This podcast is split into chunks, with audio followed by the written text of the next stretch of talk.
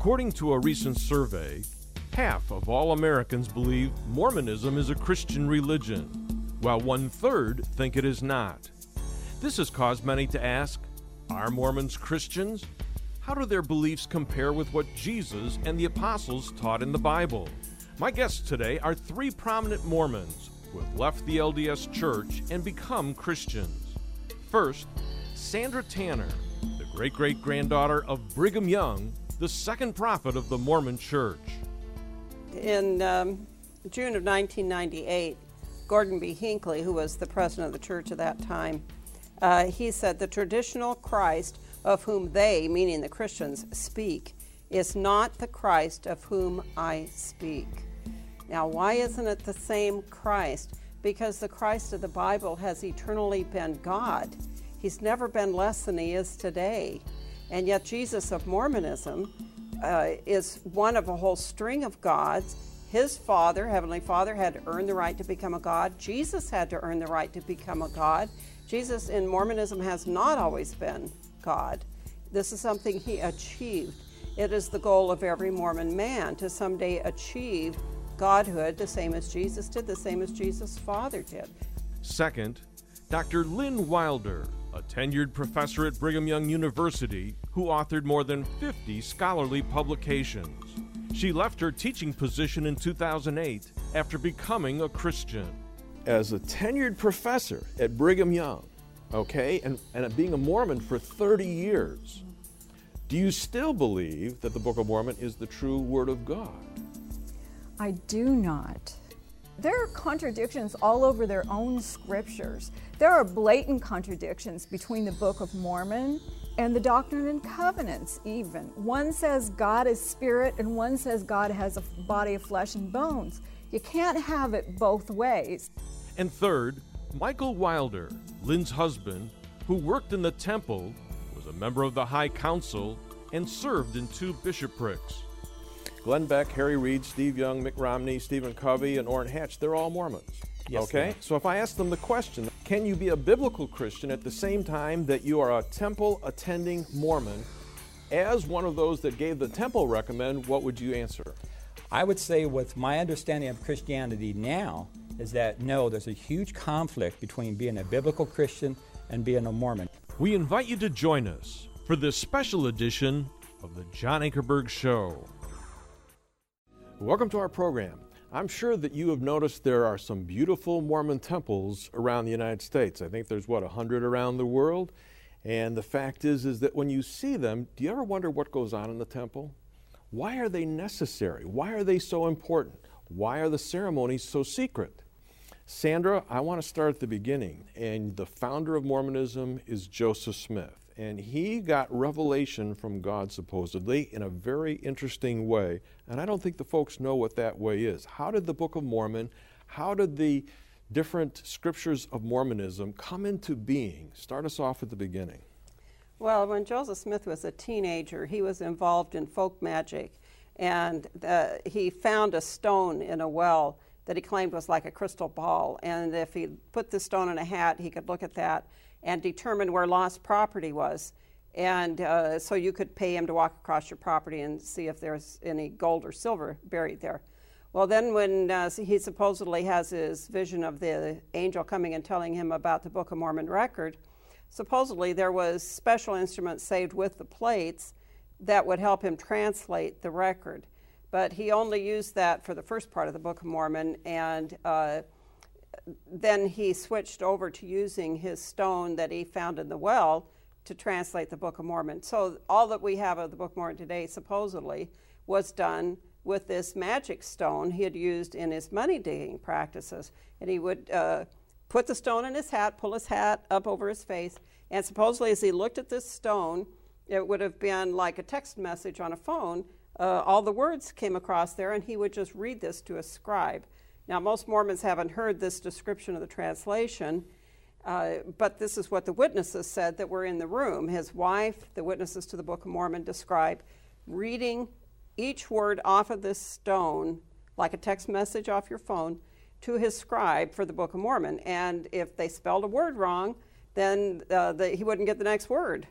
And so he'd have to stop and figure out what they wrote wrong. Yeah, so he would actually read, it's like a little page coming up, Yep. like you say, a text. A page would come up like parchment, and he thought he was reading this scroll, mm-hmm. whatever that he would call it, gold plates.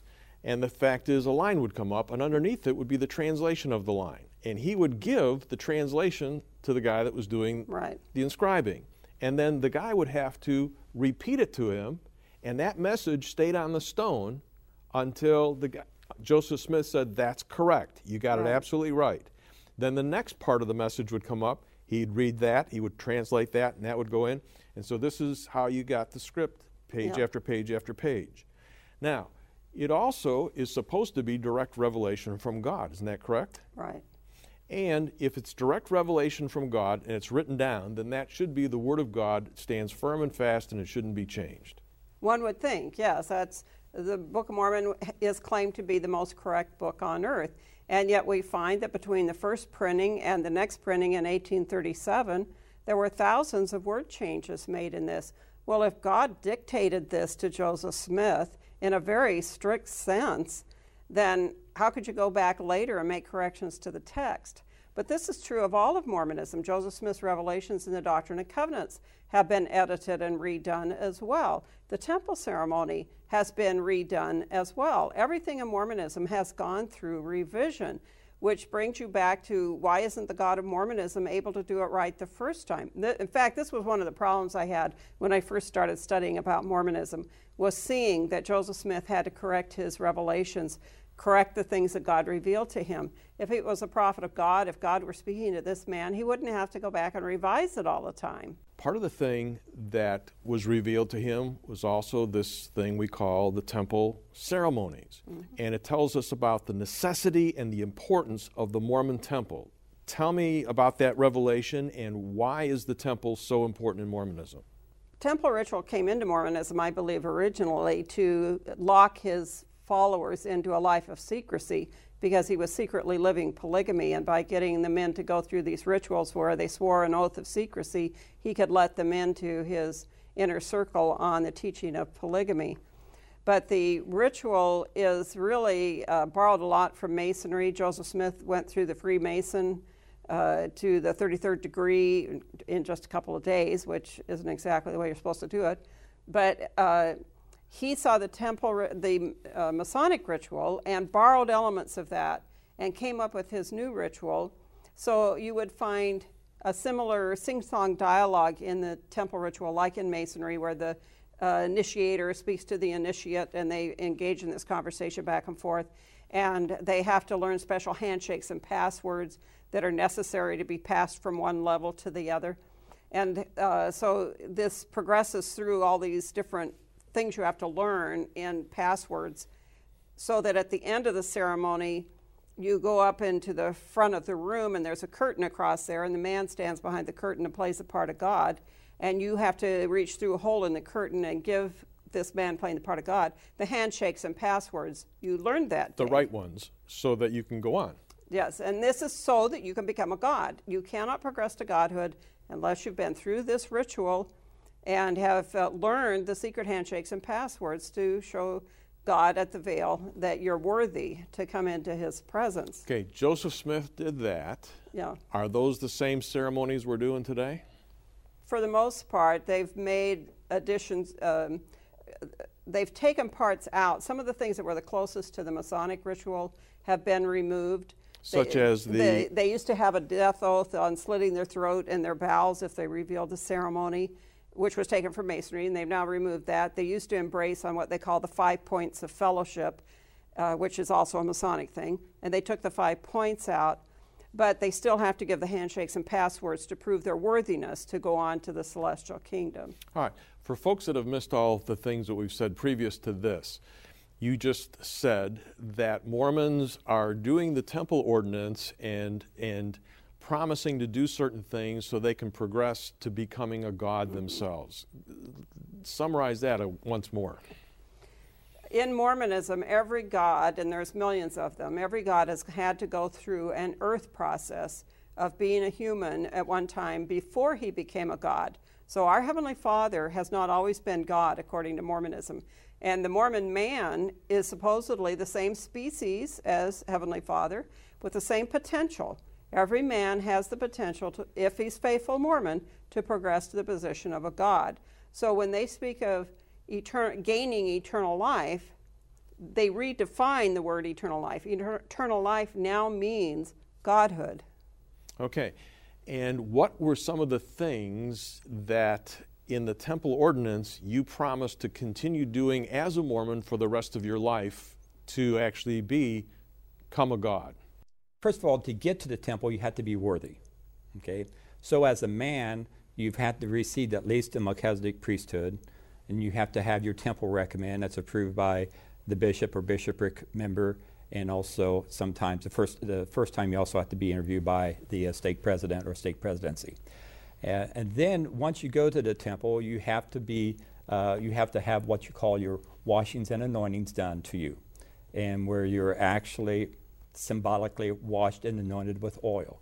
Okay, then uh, that prepares you. Okay, and then you have to go through what we call the temple endowment, and that's where you receive a set of instructions to prepare yourself to go through the veil, where you receive those uh, the secret handshakes and those secret signs and tokens to that you present to the person at the veil. Now, I used to work on the other side of the veil, so I used to get to play God, and somebody would come up to the veil and they would knock there, and then I would speak as God, and then I would give them instructions what they had to do to get through the veil, and they would have to repeat those back to me word by word. So you go through this procedure, okay, and then then once they have passed, I have deemed it was done correctly, then they can enter through the veil, and you go through this. But they never mention the cross, the blood, or anything like that. That's all been, it's just not there. Folks, I think that you can see that there's a big difference between what Mormonism is saying about God, Jesus, and salvation and what the Bible is saying who God is, what Christ did, and how you get eternal life. Now, Dr. Wilder, you and Michael were also married or sealed for eternity in the temple. What is that all about? And why is it that the public is not invited to the ceremonies that go on in the Mormon temple?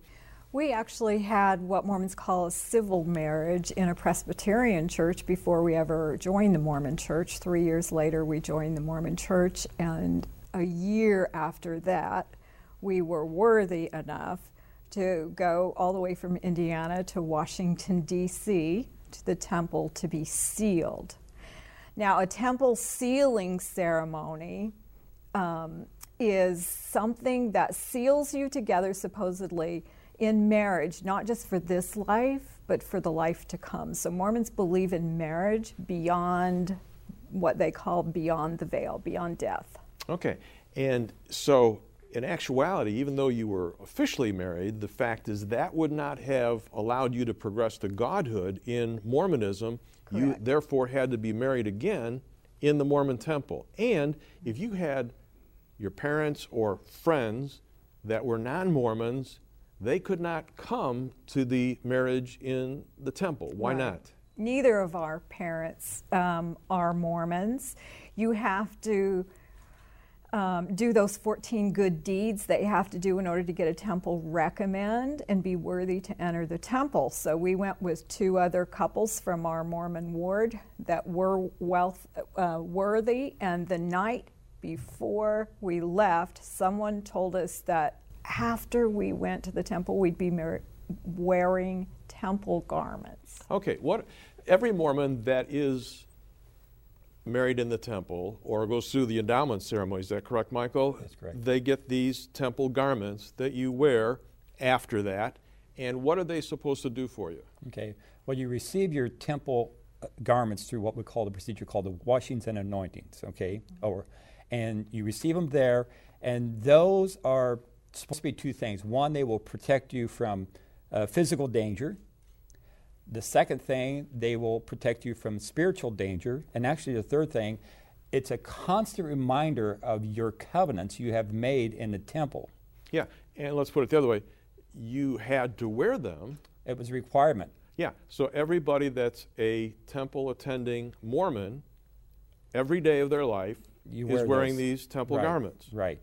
All right. Well, you Yeah. need to understand these are underwear for, for the non Mormon out there that doesn't know what we're talking about. Mormons have special underwear. In Joseph Smith's day, the garment was like a full length uh, long johns to the wrist and to the ankle and up to the neck. And through the years, as fashions have changed, the garment has gotten shorter so that now a woman just has like a little cap sleeve underwear.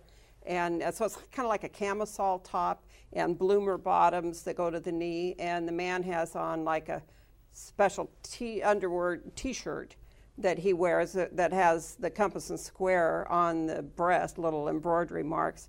And then uh, like cotton briefs that go down to his knee. So it's Mormon underwear. And the, for, like for the woman, this is worn the closest to her body. It's worn under her bra. I mean, you take an oath in the temple to always wear this special Mormon underwear.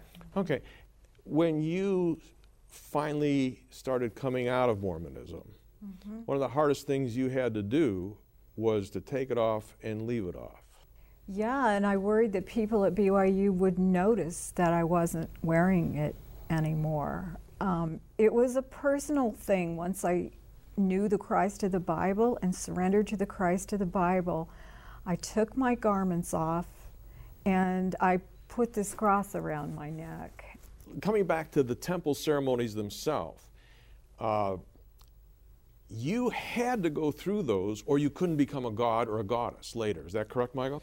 That's not an option, okay? If you want to progress to be able to live with Heavenly Father, you have to receive the temple endowment. It's a requirement. And you're supposed to maintain that temple recommend your whole life. And you're supposed to go back to the temple on a regular basis, depending upon where you live and so forth. And again, it's that temple endowment that empowers you, that gives you the authority to stand in the presence of God.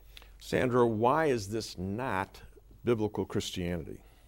Well, in the Bible, we see that the Old Testament ritual in the temple was animal sacrifice as a type of pointing to Jesus being the Lamb of God slain for the sins of the world.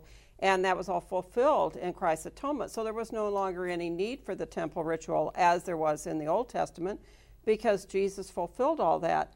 And yet the Mormons see the word temple and they say, oh, well, if we're going to restore everything, we got to have a temple today. So they um, latch on to certain words out of the Bible and then put their own ceremony to those things. Temple mention, the, the Bible mentions temple, we got to have a temple. Uh, the Bible mentions high priest, we got to have high priests. But they fail to understand the whole message of the New Testament that Christ fulfilled the Old Testament law, he fulfilled the Old Testament temple, and that he now is the one who makes us right with God. We don't have to go through a priest or through the temple ritual. I want to ask you a question that we're all going to have asked anyway is why did we do this program and why are you telling people this information? Lynn, let me start with you. Hmm. If I can come out of Mormonism and come to Christ, anybody can do it. We were as dug in as anyone you could ever imagine, and I can't imagine that I would have changed my life. But the God of the Bible changed my life. When I began to read the Bible and see the conflicts with Mormonism and made the choice for Christ, He turned my life upside down. And I became free in Christ, free in the truth. And the chains of all of the lies fell off. And I can't tell the story enough. I am really a changed person. I don't think that people would even recognize me who knew me five years ago. And that is nothing but God. And it happened because I believed His word in the Bible. That word changed me. And this change is so profound for me that I will tell what God can do till the day I die. Michael, you're a Mormon for 30 years and you decide to leave and you realize that you have been deceived. How hard was it to come out? It is hard because you have to stand in front of the mirror and look in the mirror and say, I've been wrong for 30 years. I taught my children incorrect principles for 30 years. But when God speaks to you, then you cannot deny his voice. When I started seeing that as, as, as a Mormon, I was earning my salvation through my righteousness. But as I studied the Bible, I realized that I can't earn anything, that grace is a gift. And when you start taking Jesus plus, you start running into a problem. The fact that I thought that I could earn my salvation and then Jesus would kick in the rest of it is still blasphemy. God showed me my sins and He humbled me and said, You can't do it on your own. You need, you don't even think about doing it on your own. You have to come through me. When Paul spoke in um, Galatians chapter 3, he talked about the law will bring us to Christ. And that's what happened to me. I realized I could not fulfill the law, that I was a sinner, that I was prideful, that uh, I, was, I was that man, uh, uh, the Pharisee, spoken up in Luke, that I, I was a proud man and that I had to humble myself to be, really become before Jesus. And what I'm telling and asking Mormons to do is to look in the mirror and say, Are you trying to earn your salvation? Are you trying to work your way there? Uh, all the things that you do in the temple, is it, is it really helping you understand the nature of Jesus? And you really need to look at those endowments, look at the procedure, understand what's in the Bible from a biblical standpoint to what you're doing and living your life. You're so busy working as Mormons, you really do not really have time to develop that personal relationship with Jesus. Sandra, I can't even imagine the pressure that was on you and what you were surrounded with, and yet you came out. How in the world did you come out? It, it all comes down to the grace of God. It's nothing I can boast of in myself or my own search. I mean, in a sense, I just see God reaching down and pulling me out of Mormonism. Gerald and I uh, had been on a search to try to figure out what was true about Mormonism, and then along the way, we started realizing well, not only is there a problem with Mormonism, there's a par- problem in our own hearts that we don't know God in the way the New Testament's talking about. That we, uh, I had named the name of Christ, but I hadn't really surrendered to Him. And as I was listening to a Christian radio station one day, the minister came on preaching from 1 John chapter 4. And as he went through that chapter, uh, and one of the verses says, Herein is love, not that we love God, but that He loved us and gave His Son as a propitiation for our sins. It was like God took the blinders off my eyes, and I realized I have no righteousness of my own. Uh, he doesn't love me because I'm such a great person. He loved me in spite of my sin. He saw me as someone that was a total failure when it comes to pleasing God. And yet, God, in His grace, reached out and pulled me to Himself. Uh, I was not aware of verses like in Ephesians 2 8 and 9 that we're saved by grace, not according to works. In Mormonism, it's all about self. It's about me perfecting myself, doing the best I can, and if I do enough, I will be accepted by God. And then when you come to, to really see what the Bible's talking about, I'm a sinner saved by grace. I have nothing to bring to the table to say, oh God, look how great I am. I did XYZ. I did all these things. Therefore, I should be okay. No, you come and you realize, oh my goodness, I, I have uh, blasphemed God in so many ways by thinking my effort would some way add to what Jesus did. And, and I threw myself on the mercy of Christ that I have nothing to offer here. Only Christ's righteousness is what I cling to, not something within myself. Yeah, and it's awfully relieving, it's awfully yes. freeing, and it also puts joy in your heart. Right. Now, next week, I'm going to ask Lynn to tell us her own story of how, as a tenured professor teaching at Brigham Young University, she came to believe that Mormonism was wrong. So I hope you'll join me next week. If you would like to have today's show, it's available on audio CD or MP3 by calling our toll free line at 1 800 805 3030. Just ask for offer R135. If you would like to have all three programs in this series, Are Mormons Christians? They are available as well. Just ask for offer R136. That number again is 1 800 805 3030. Thank you for joining us for this edition of The John Ankerberg Show. For more information, please contact us at 1 800 805 3030 or go online at johnankerberg.org right now.